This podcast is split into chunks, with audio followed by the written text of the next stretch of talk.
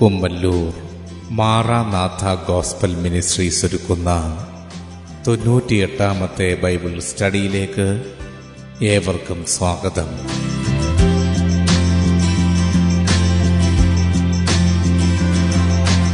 ശിഷ്യത്വം എന്ന വിഷയത്തിന്റെ എട്ടാം ഭാഗത്തെ ആസ്പദമാക്കി അത്ഭുതങ്ങളും വെളിപ്പാടും എന്ന വിഷയത്തിന്റെ അഞ്ചാം ഭാഗമാണ് നിങ്ങൾ കേൾക്കുവാൻ പോകുന്നത്.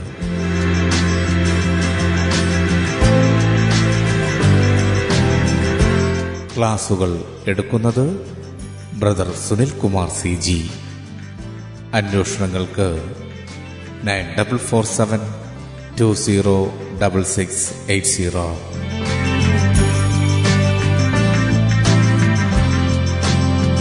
ഈ ക്ലാസുകളുടെ വീഡിയോ യൂട്യൂബിലും ലഭ്യമാണ്. Amen T V network Trivandrum Kerala. Triple nine five nine seven five nine eight zero.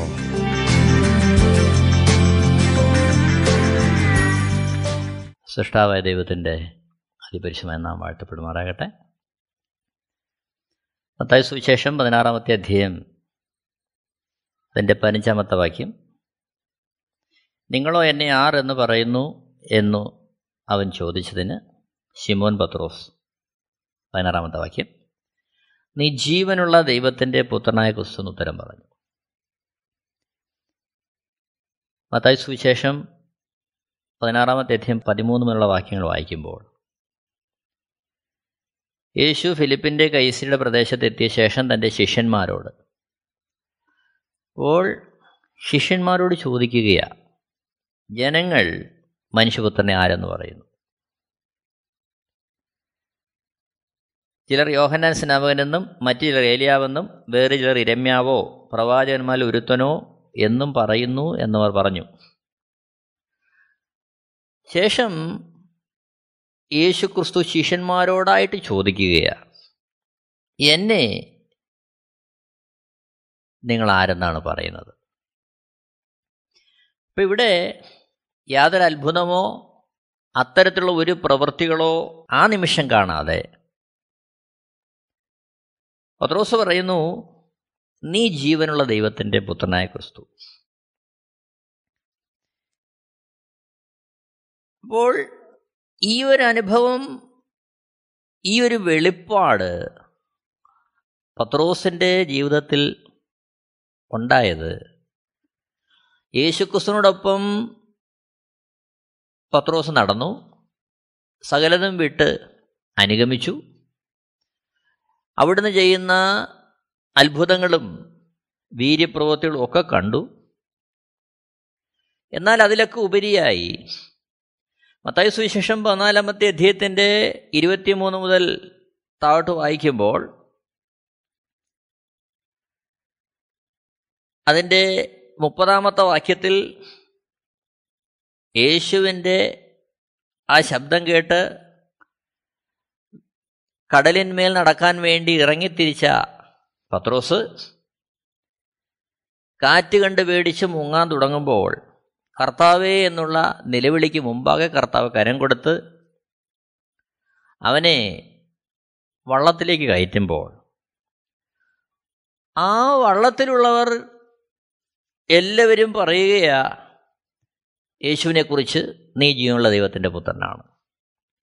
എന്നാൽ അവിടെ പത്രോസ് ഒന്നും പ്രതികരിക്കുന്നില്ല. എന്നാൽ പതിനാറാമത്തെ അധ്യത്തിലേക്ക് വരുമ്പോൾ ഇത്തരത്തിൽ യാതൊരു സാഹചര്യങ്ങളും ഇല്ലാതിരിക്കുന്ന വേളയിൽ യേശുക്രിസ്തുവിന്റെ ശാന്തമായ ചോദ്യത്തിന് മുമ്പാകെ വളരെ നിശ്ചയത്തോടുകൂടി പത്രോസ് പറയുന്നു അവിടുന്ന് അങ്ങ് ജീവനുള്ള ദൈവത്തിന്റെ പുത്രനാണ്. അതായത് അവിടുന്ന് ദൈവമാണ്. അതായത് പടകിൽ നിന്നിറങ്ങി കടലിൽ മേൽ നടന്ന് മുങ്ങുവാൻ തുടങ്ങി തന്റെ ആ എല്ലാ ധാരണകളെയും തകിടം മറിച്ചുകൊണ്ട് യേശുക്രിസ്തു കൈപിടിച്ച് പടകിലേക്ക് കയറ്റുമ്പോൾ നമുക്കറിയാം പത്രോസ് മുക്കുവനാ കടലിൽ നീന്താൻ അറിയാം. പക്ഷേ ആ ഒരു നിമിഷം യേശുക്രിസ്തു കടലിന്മേൽ നടക്കാൻ വേണ്ടി ആഹ്വാനം ചെയ്യുമ്പോൾ അവൻ കടലിന്റെ മേളിൽ കൂടെ നടക്കുകയാ. അത് പത്രോസിനെ വല്ലാത്തൊരു മാനസികാവസ്ഥയിൽ എത്തിച്ചു കാണും. എന്നാൽ അവിടെ നിന്ന് കാറ്റ് കണ്ട് പേടിച്ച് പെട്ടെന്ന് മുങ്ങാൻ തുടങ്ങുമ്പോൾ അവൻ നിലവിളിക്കുകയാണ് ഭയപ്പെട്ട്. അവിടെ യേശു കൈപിടിച്ച് അവനെ രക്ഷിക്കുമ്പോൾ മറ്റുള്ളവർ യേശുവിനെ ദൈവപുത്രൻ സത്യം എന്ന് പറയുന്ന ആ സ്ഥാനത്ത് പത്രോസിന്റെ ഉള്ളിൽ അവൻ ഗ്രഹിക്കുക ആ നിമിഷം യേശു ജീവനുള്ള ദൈവത്തിന്റെ പുത്രനാണ്. ഇവിടെ മറ്റുള്ളവർ യേശുവിനെ ദൈവപുത്രൻ എന്ന് പറയുന്നു പത്രോസിന്റെ ജീവിതത്തിലെ അനുഭവം കണ്ട്.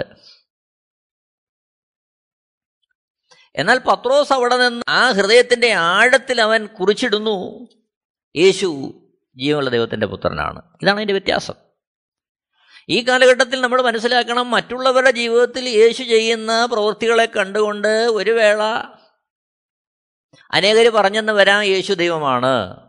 എന്നാൽ എല്ലാം ശാന്തമായിരിക്കുമ്പോൾ യാതൊരു പ്രതികൂലമോ പ്രതിബന്ധങ്ങളോ ഒന്നുമില്ലാതിരിക്കുമ്പോൾ ആരാണ് എന്നുള്ള യേശുവിന്റെ ചോദ്യത്തിന്റെ മുമ്പാകെ അവിടെ അവർക്ക് ചിലപ്പോൾ പറയാൻ കഴിഞ്ഞെന്ന് വരുത്തില്ല. യേശു ജീവനുള്ള ദൈവത്തിന്റെ പുത്രനാണെന്ന്. ഇത് നമ്മൾ നല്ലതുപോലെ മനസ്സിലാക്കേണ്ട കാര്യമാണ്. അതായത് ഏതെങ്കിലും കാര്യങ്ങളോ അവസരങ്ങളോ ഉണ്ടാകുമ്പോൾ മാത്രം യേശു ദൈവമാണ് എന്നുള്ള ഒരു തിരിച്ചറിവല്ല അതിലുപരിയായി. എല്ലാം ശാന്തമായിരിക്കുമ്പോഴും യാതൊരു പ്രതികൂലമോ പ്രതിബന്ധങ്ങളോ ഒന്നുമില്ലാതിരിക്കുമ്പോഴും യേശു ദൈവമാണെന്നുള്ള അടിയുറച്ച നിർണയം ഒരുവന്റെ ഹൃദയത്തിൽ ഉണ്ടാകുക എന്നുള്ളതാണ് ആവശ്യം മറ്റൊരു കാര്യം നോക്കണം. ഇതിലേക്ക് കാര്യങ്ങളെ കൊണ്ടുവരുന്നത് മത്തായ സുവിശേഷം പന്ത്രണ്ടാമത്തെ അധ്യയം അതിന്റെ മുപ്പത്തി എട്ടാമത്തെ വാക്യത്തിൽ ശാസ്ത്രിമാരും പരീശന്മാരും ചോദിക്കുന്നുണ്ട് ഗുരു നീ ഒരടയാളം ചെയ്ത് കാണുവാൻ ഞങ്ങൾ ഇച്ഛിക്കുന്നു എന്ന് പറഞ്ഞു. അവൻ അവരോട് ഉത്തരം പറഞ്ഞത് ദോഷവും വ്യഭിചാരമുള്ള തലമുറ അടയാളം തിരയുന്നു. യോനാ പ്രവാചകന്റെ അടയാളമല്ലാതെ അതിന് അടയാളം ലഭിക്കുകയില്ല. നാൽപ്പതാമത്തെ വാക്യത്തിൽ യോന കടലാനയുടെ വയറ്റിൽ മൂന്ന് രാവും മൂന്ന് പകലും ഇരുന്ന് അതുപോലെ മനുഷ്യപുത്രൻ മൂന്ന് രാവും മൂന്ന് പകലും ഭൂമിയുടെ ഉള്ളിൽ ഇരിക്കും. അപ്പോൾ ഈ അടയാളം അവിടെ യേശു അത്തരത്തിൽ വാക്കാൽ പറയുമ്പോൾ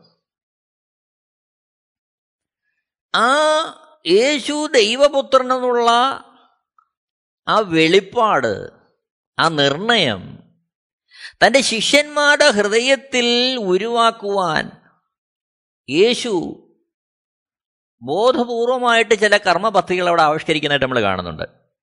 അതാണ് മത്തായി സുവിശേഷം പതിനാലാമത്തെ അധ്യയന്റെ ഇരുപത്തിരണ്ടാമത്തെ വാക്യം വായിക്കുമ്പോൾ അഞ്ചപ്പം കൊണ്ട് അയ്യായിരം പേരെ പോഷിപ്പിച്ചതിന് ശേഷം അയ്യായിരം പുരുഷന്മാർ സ്ത്രീകൾ അവരുടെ കുഞ്ഞുങ്ങൾ അവരെ പോഷിപ്പിന് ശേഷം ഇരുപത്തിരണ്ടാമത്തെ വാക്യത്തിൽ ഉടനെ യേശു താൻ പുരുഷാരത്തെ പറഞ്ഞയക്കുന്നതിനിടയിൽ ശിഷ്യന്മാർ പടകിൽ കയറി തനിക്ക് മുമ്പായി അക്കരയ്ക്ക് പോകുവാൻ അവരെ നിർബന്ധിച്ചു. അപ്പോൾ യേശു അവിടെ തനിയെ ആയിരുന്നിട്ട് ശിഷ്യന്മാർ യേശുവിനെ കൂടാതെ അക്കരയ്ക്ക് പോകാൻ നിർബന്ധിക്കുകയാണ് അപ്പോൾ അടുത്ത ഒരു പദ്ധതിയിലേക്ക് ശിഷ്യന്മാരെ നയിക്കുവാൻ യേശു ആഗ്രഹിക്കുകയാണ് യേശുവായിട്ട് അവരെ നിർബന്ധിച്ചയക്കുക ഒറ്റയ്ക്ക് പോകാൻ. ആ യാത്രയിലാണ് ശേഷം താഴോട്ട് വായിക്കുമ്പോൾ നമ്മൾ കാണുന്നത് ഇതേപോലെ കാറ്റ് കണ്ട് കാറ്റും കോളും ഉണ്ടാകുന്നു. യേശു ആ വെള്ളത്തിന്റെ മേളിൽ നടന്നവരുടെ അടുത്ത് എത്തുന്നു.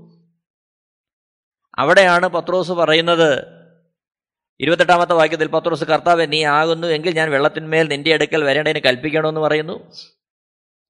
മുപ്പതാമത്തെ വാക്യത്തിൽ കാറ്റ് കണ്ട് പേടിച്ച് പത്രോസ് മുങ്ങാൻ തുടങ്ങുന്നു. മുപ്പത്തിയൊന്നാമത്തെ വാക്യത്തിൽ യേശു ഉടനെ കൈനീട്ടി അവനെ പിടിച്ച് ആ പടകിലേക്ക് കയറ്റുന്നു. മുപ്പത്തിമൂന്നാമത്തെ വാക്യത്തിൽ പടകിലുള്ളവർ പറയുകയാ യേശു ദൈവപുത്രൻ. എന്നാൽ ഈ ഒരു അനുഭവത്തിൽ കാര്യങ്ങൾ മുന്നേറുമ്പോൾ അതിന്റെ വെളിച്ചത്തിലാണ് പതിനാറാമത്തെ വാക്യത്തിൽ പത്രോസ് പറയുന്നത് യേശുവെ അങ്ങ് നീ ജീവനുള്ള ദൈവത്തിന്റെ പുത്രനായ ക്രിസ്തുവാണ്. അവിടെ യേശു അതിന് പറയുന്ന മറുപടി പത്രോസെ നിന്റെ ആ അറിവ് കൊള്ളാം എന്നൊന്നുമല്ല.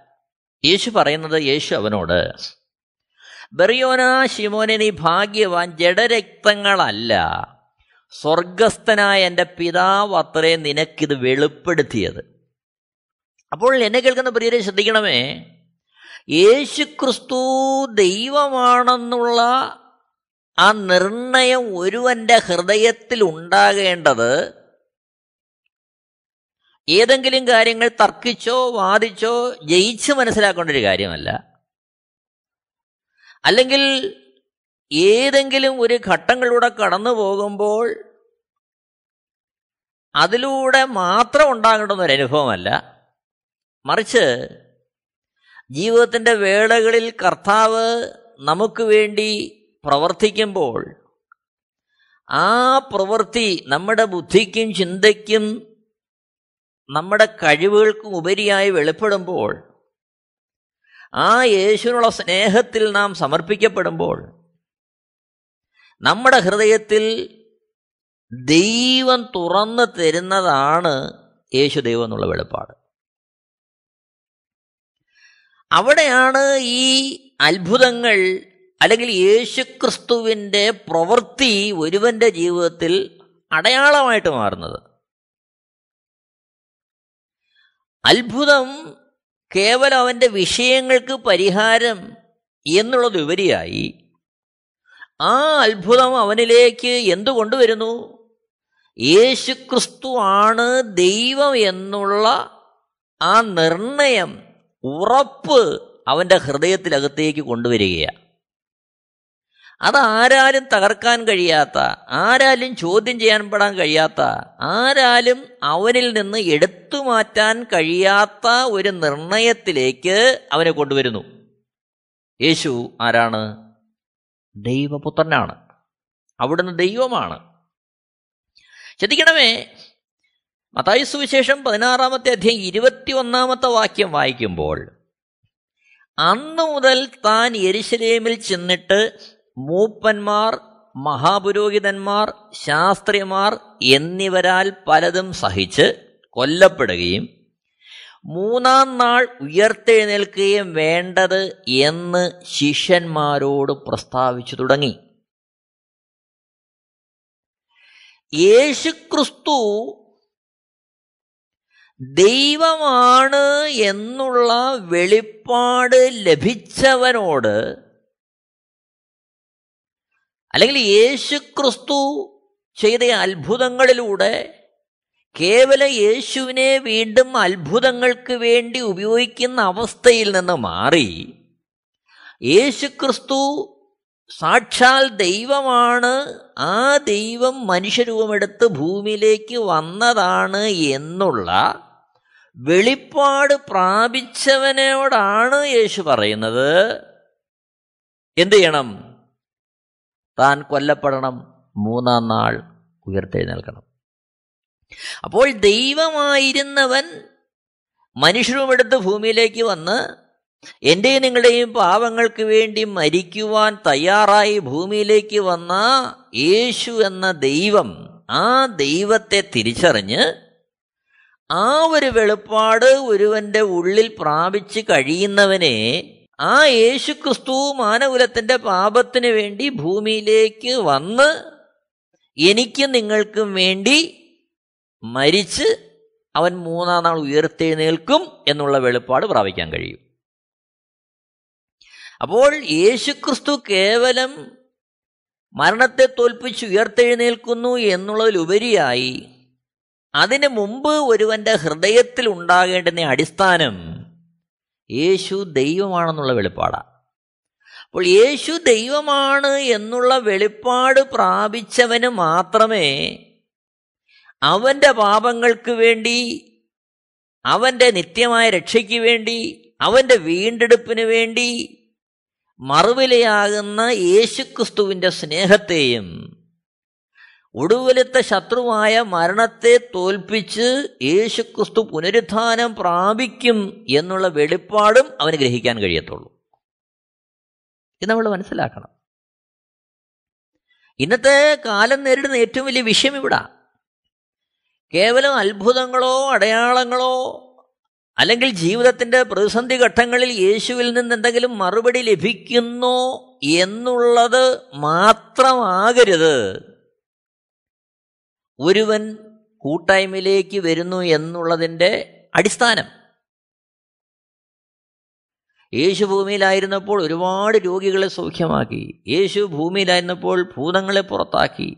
അത്ഭുതങ്ങൾ ചെയ്തു. വീര്യപ്രവൃത്തികൾ ചെയ്തു. പക്ഷേ അത് മാത്രമായിരുന്നില്ല യേശുവിനെ അനുഗമിക്കുവാൻ യേശു ഒരു വ്യക്തിയുടെ ഉള്ളിൽ കൊടുത്തത്. മറിച്ച് അത്ഭുതങ്ങളിലൂടെയും അടയാളങ്ങളിലൂടെയും അവർ ഒരു നിർണയത്തിലേക്ക് വരണം. ഏത് നിർണയം? യേശു ദൈവമാണെന്നുള്ള നിർണയം. ആ യേശു ദൈവമാണ്. അവൻ മനുഷ്യമെടുത്ത് ഭൂമിയിലേക്ക് എനിക്ക് നിങ്ങൾക്ക് വേണ്ടി വന്നു എന്നുള്ള വെളിപ്പാട് ലഭിച്ചവനാണ്. ആ യേശു പാപപരിഹാരത്തിന് വേണ്ടി എനിക്കും നിങ്ങൾക്കും വേണ്ടി മരിക്കാൻ വന്നവനാണെന്നുള്ള വെളിപ്പാടുണ്ടാകുന്നത്. ശ്രദ്ധിക്കണമേ. മത്തയ സുവിശേഷം പതിനാറാമത്തെ ഇരുപത്തിയൊന്നാമത്തെ വാക്യം. അന്ന് മുതൽ യേശു എന്ന് മുതൽ എന്നാണോ പത്രോസ് ഈ മറുപടി കൊടുക്കുന്നത്? അന്ന്. എന്നെക്കുറിച്ച് നിങ്ങൾ എന്ത് പറയുന്നു എന്നുള്ള യേശുക്രിസ്തുവിന്റെ ചോദ്യത്തിന്റെ മുമ്പാകെ പത്രോസ് യേശുവെ അങ്ങ് ജീവനുള്ള ദൈവത്തിന്റെ പുത്രനാണ് എന്ന് പറയുന്ന അന്നാണ് യേശു ശിഷ്യന്മാരോട് പറയുന്നത്. ഞാൻ എന്ത് ചെയ്യണം? അന്ന് മുതൽ യേശു താൻ എരിശിലേമിൽ ചെന്നിട്ട് മൂപ്പന്മാർ മഹാപുരോഹിതന്മാർ ശാസ്ത്രിമാർ എന്നിവരാൽ പലതും സഹിച്ച് കൊല്ലപ്പെടുകയും മൂന്നാം നാൾ ഉയർത്തെഴുന്നേൽക്കുകയും വേണ്ടത് എന്ന് ശിഷ്യന്മാർ പ്രസ്താവിച്ചു തുടങ്ങി. അപ്പോൾ ഇതിന്റെ തുടക്കം എവിടാ? സാധുക്യർ ചോദിക്കുന്നു പരീശന്മാർ ചോദിക്കുന്നു ഞങ്ങൾക്കൊരടയാളം വേണം. അപ്പോൾ പന്ത്രണ്ടാമത്തെ അധ്യയത്തിൽ നമ്മൾ കണ്ട കാര്യം ഇതാ. പന്ത്രണ്ടാമത്തെ അധ്യയത്തിൽ അതിന്റെ പന്ത്രണ്ട് മത്തായ സുവിശേഷം പന്ത്രണ്ടാമത്തെ അധ്യയത്തിന്റെ മുപ്പത്തിയെട്ടാമത്തെ വാക്യത്തിൽ അപ്പോൾ ശാസ്ത്രിമാരിലും പരീശന്മാരും ചിലർ അവനോട് ഗുരു നീ ഒരടയാളം ചെയ്ത് കാണുമ്പോൾ ഞങ്ങൾ ഇച്ഛിക്കുന്നു.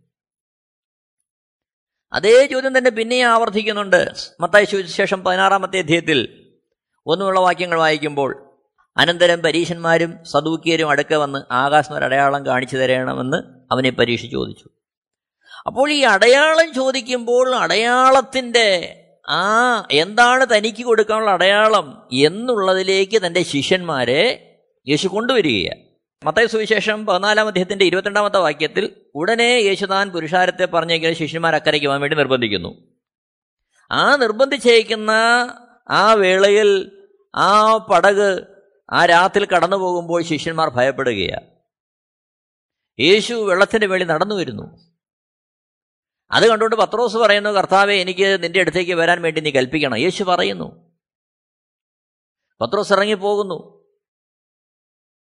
ആ കാറ്റ് കണ്ട് പേടിച്ചപ്പോൾ മുങ്ങാൻ തുടങ്ങുന്നു. കർത്താവ് അവനെ കരം പിടിച്ച് ആ വള്ളത്തിലേക്ക് കയറ്റുകയാണ് പടകിലുള്ളവരെല്ലാം പറയുകയാ നീ ജീവുള്ള ദൈവത്തിന്റെ പുത്രനാണ്. അവിടെ പത്രോസ് ഒന്നും പറയുന്നില്ല. എന്നാൽ ശാന്തമായ യേശുവിന്റെ ചോദ്യത്തിന്റെ മുമ്പിൽ പത്രോസ് പറയുന്നു നീ ജീവനുള്ള ദൈവത്തിന്റെ പുത്രനാണ്.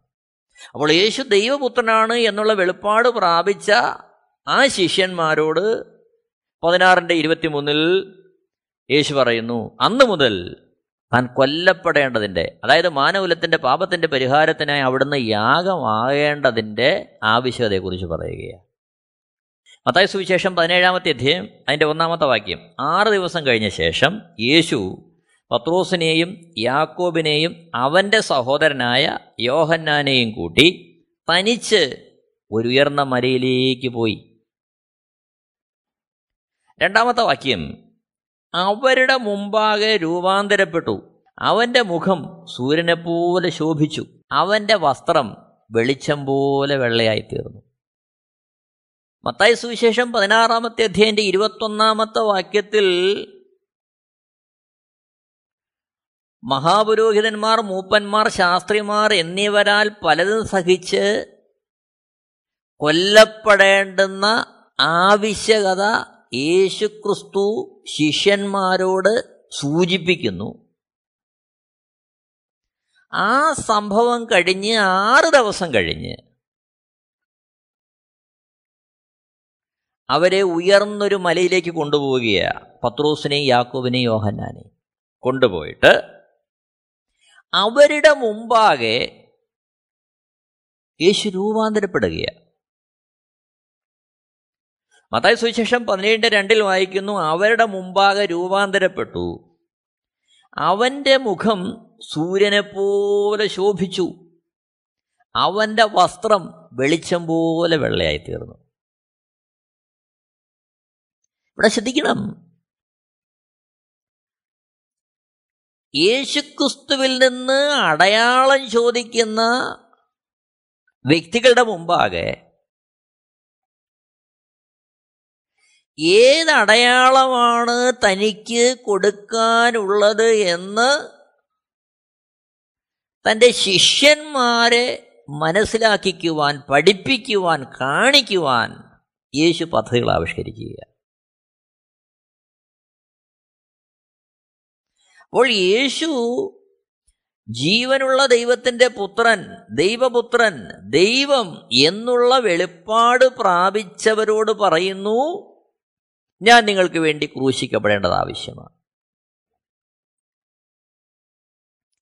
അങ്ങനെ ക്രൂശിക്കപ്പെട്ട് കഴിഞ്ഞാൽ അതിനുശേഷം താൻ എങ്ങനെയായിത്തീരുമെന്നുള്ളത് യേശുക്രിസ്തോടെ വെളിപ്പെടുത്തുകയാണ്.